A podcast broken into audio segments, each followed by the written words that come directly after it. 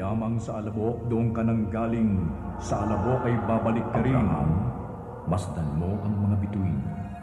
Ganyang karami ang magiging anak mo at ito ang aking dugo ng tipan. Ang dugong mabubuhos dahil sa marami. Ang tipan. Handog ng Far East Broadcasting Company. Ang tipan. Tampok sa kasaysayan ngayong araw ang mga salaysay ni Pedro mula sa Ebanghelyo ng Mateo. Ito ay mayroong tatlong magkakaibang pangyayaring nagpapakita ng hindi nagmamalim na pag-ibig at walang hanggang pasensya ng Panginoong Heso Kristo sa kanyang malapit na tagasunod. Ako si Jo Cabrera Alabastro, minsan pang nag-aanyaya sa iyo na makinig sa programang Ang Tipan, pinamagatang Pedro ang malaking mangingisda. Ipauunawa ako sa inyo ang bagay na ito. Alam kong naguguluhan at nababagabag kayo dahil sa mga salitang binitiwan ko. At may katanungan kayo tungkol sa mga nasaksihan ninyo rito. Sa pamamagitan ni Moises, na iparating ang kautusan. Sa pamamagitan ni Elias at iba pang mga propeta, na iparating ang mga mensahe na itinala sa banal na kasulatan ukol sa pagdating ng Mesyas at sa kaligtasan ng sanlibutan.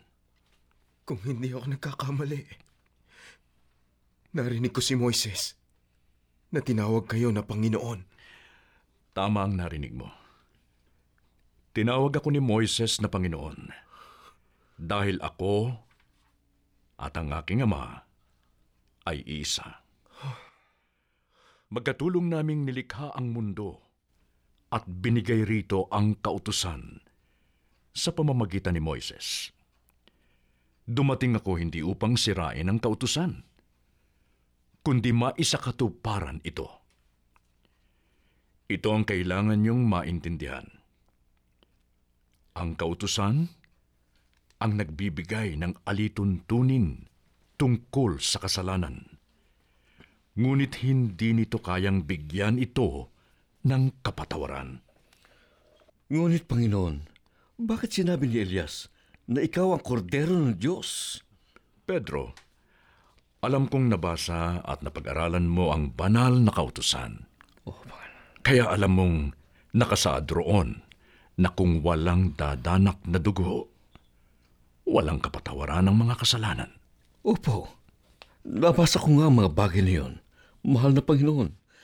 Iyon ang dahilan kung bakit ka laging nagsasalita ng tungkol sa pagdurusa at kamatayan. Isinugo ka upang mamatay, upang maging ganap ang sakripisyo ng Diyos para sa aming mga kasalanan, para sa aking mga kasalanan. Oo, mahal kong kaibigan. Isinugo ako para sa iyo at para sa lahat. Binanggit ni Elias at iba pang propeta ang tungkol sa isang nagdurusang tagapagligtas. Ikinalulungkot ko. Ngunit mali ang itinuro sa inyo ng mga guro at pari sa sinagoga. Hindi dumating ang Mesiyas upang magtatag ng isang kaharian dito sa lupa. Natatandaan niyo ba ang mga sinabi ni Isayas?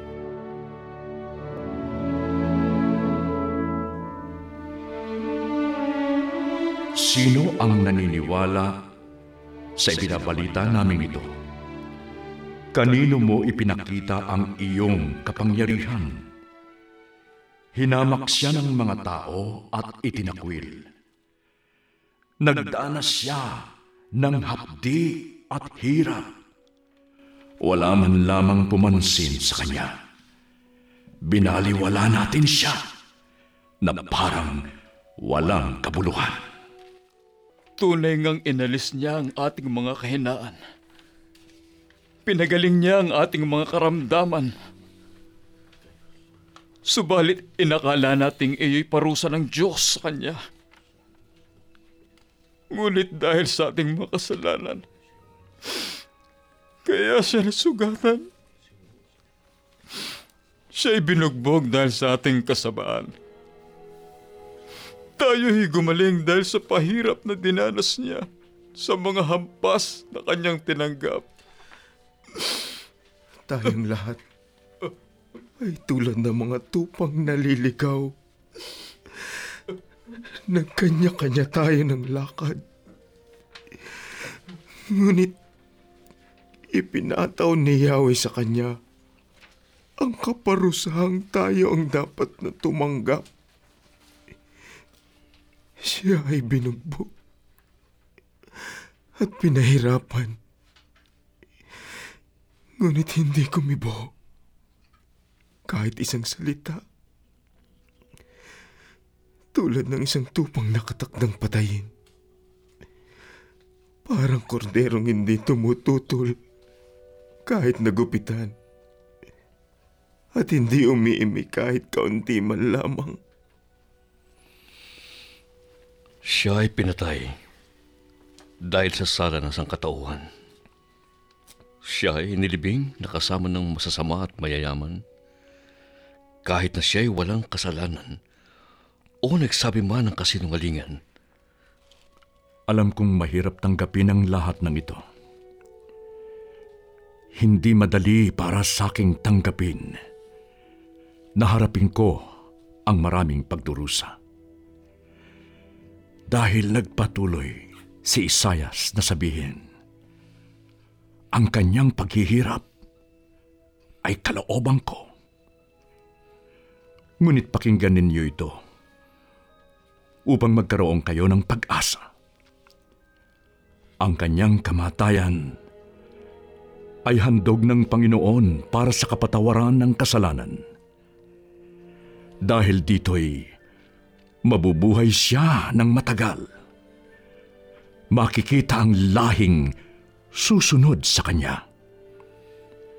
Pagkatapos ng mahabang pagdurusa, muli siyang lalasap ng ligaya. Malalaman niyang hindi nawalan ng kabuluhan ang kanyang pagtitiis. Kung ito ang nararapat na mangyari, aking Panginoon, pipilitin kong tanggapin ito.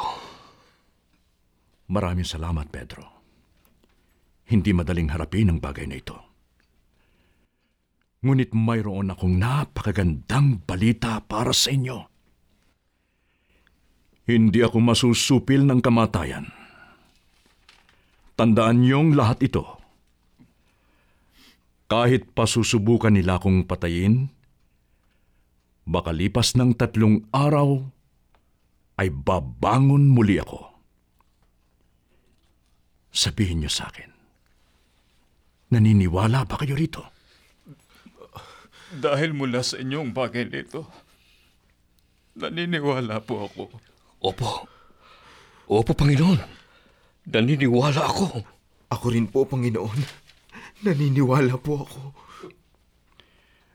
Ngayon, sa bundok na ito, nakita ng inyong mga mata ang pagpapatunay ng buhay na walang hanggan sa katauhan ni na Moises, Elias, at pati na rin ako. May buhay na magpapatuloy pagkatapos ng kamatayan. At ito ang buhay na walang hanggan. Ngayon, kailangan na nating bumaba mula sa lugar na ito upang ipagpatuloy ang ating gawain at makumpleto ang misyon na dahilan kung bakit ako isinugo.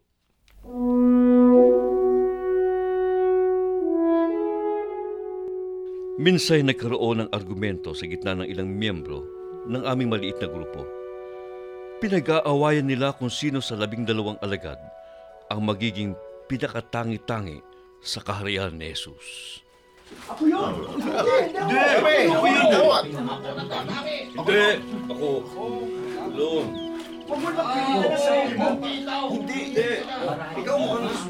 Panginoon, maaari mo bang tapusin na ang diskusyon na ito? Ano ang bumabagabag sa iyo, Santiago? Sina Tomas, Tadeus at Judas. Nagdidiskusyon. Sino raw kaya ang magiging pinakakatangi-tangi sa iyong kaharian? Santiago, nakikita mo ba ang mga bata na nakatayo roon? Opo, Panginoon. Sige. Maaari niyo bang dalhin sila rito sa akin? Sige po. Upo ako sa dako roon, ha?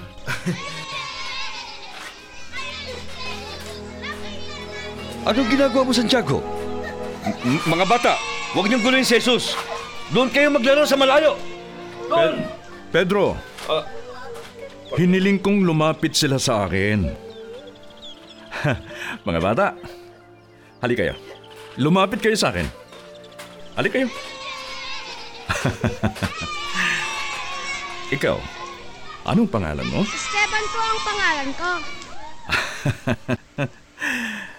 At ikaw naman, ano ang iyong pangalan? Ako po si Maria. Maria.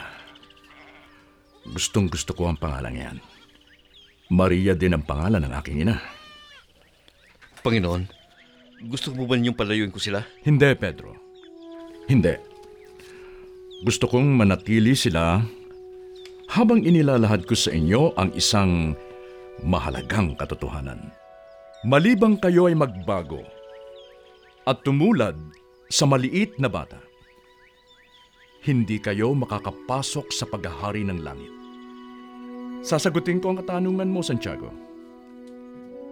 Ang sinumang magpapakumbaba, katulad ng maliit na batang ito, ay siyang pinakadakila sa paghahari ng langit.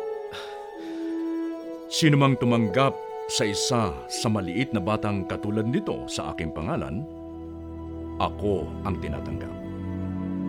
Ngunit ang sinumang katitisuran sa isa sa mga maliliit na ito na sumasampalataya sa akin, ay mabuti pang talian ng malaking gilingang bato ang kanyang leeg at itapon sa dagat.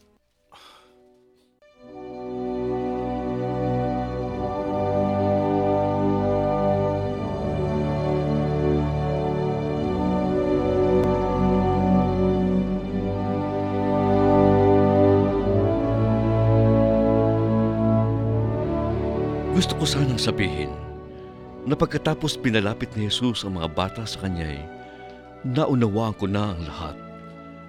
Ngunit hindi ito ang nangyari. Hanggang sa mga huling araw niya sa lupa, madalas ay kumikilos muna ako bago nag-iisip. Sinusubukang tumulong sa mga panahong mas mabuting makinig lang ako. Sa buong panahon kung saan tinutulungan niya ang mga taong nangangailangan sa kanya. Buong pasensya niya kaming minahal kahit nahirap kaming matutunan. Sa buong panahon kung saan tinulungan niya ang mga taong nangangailangan sa kanya, buong pasensya niyang kaming minahal kahit nahirap kaming matutunan ang mga pangaral niya. Maraming taon na ang nakaraan at nangyari na ang lahat ng mga inilahad sa amin ni Jesus. Kahit nakita ko ang libu-libong himalang nagawa niya, nasaksiyan ko kung papaano sundin ang hangin at ng mga alon ng kanyang utos. Naroon ako nung pinakain niya ang libu-libong tao mula sa bao ng isang batang lalaki.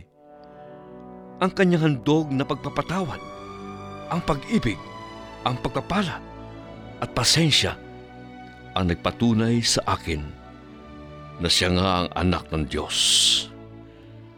Binasag ng kanyang mga himala ang mga pisikal na alituntunin ng sandaigdig. Ngunit ang kanyang kapasidad na magpatawad ay higit pa sa kahit anong nakita ng sanlibutan. Ang ating episode ngayong araw ay naglalarawan ng hindi maubos na pasensya ng Panginoong Heso Kristo sa kamalian at sa kakulangan ng tao. Katulad ni Pedro, katulad ko at katulad mo, marami pa tayong mga bagay na kailangang malaman at maunawaan sa pagkakaroon ng malalim na relasyon sa Panginoon. Isinulat at nilapatan ng musika, Jerry Peñalosa. Mapanlikhang tunog, Bernie Bascao. Hanggang sa muli, ako po si Jo Cabrera Alabastro. Pagpalain kayo ng Panginoon.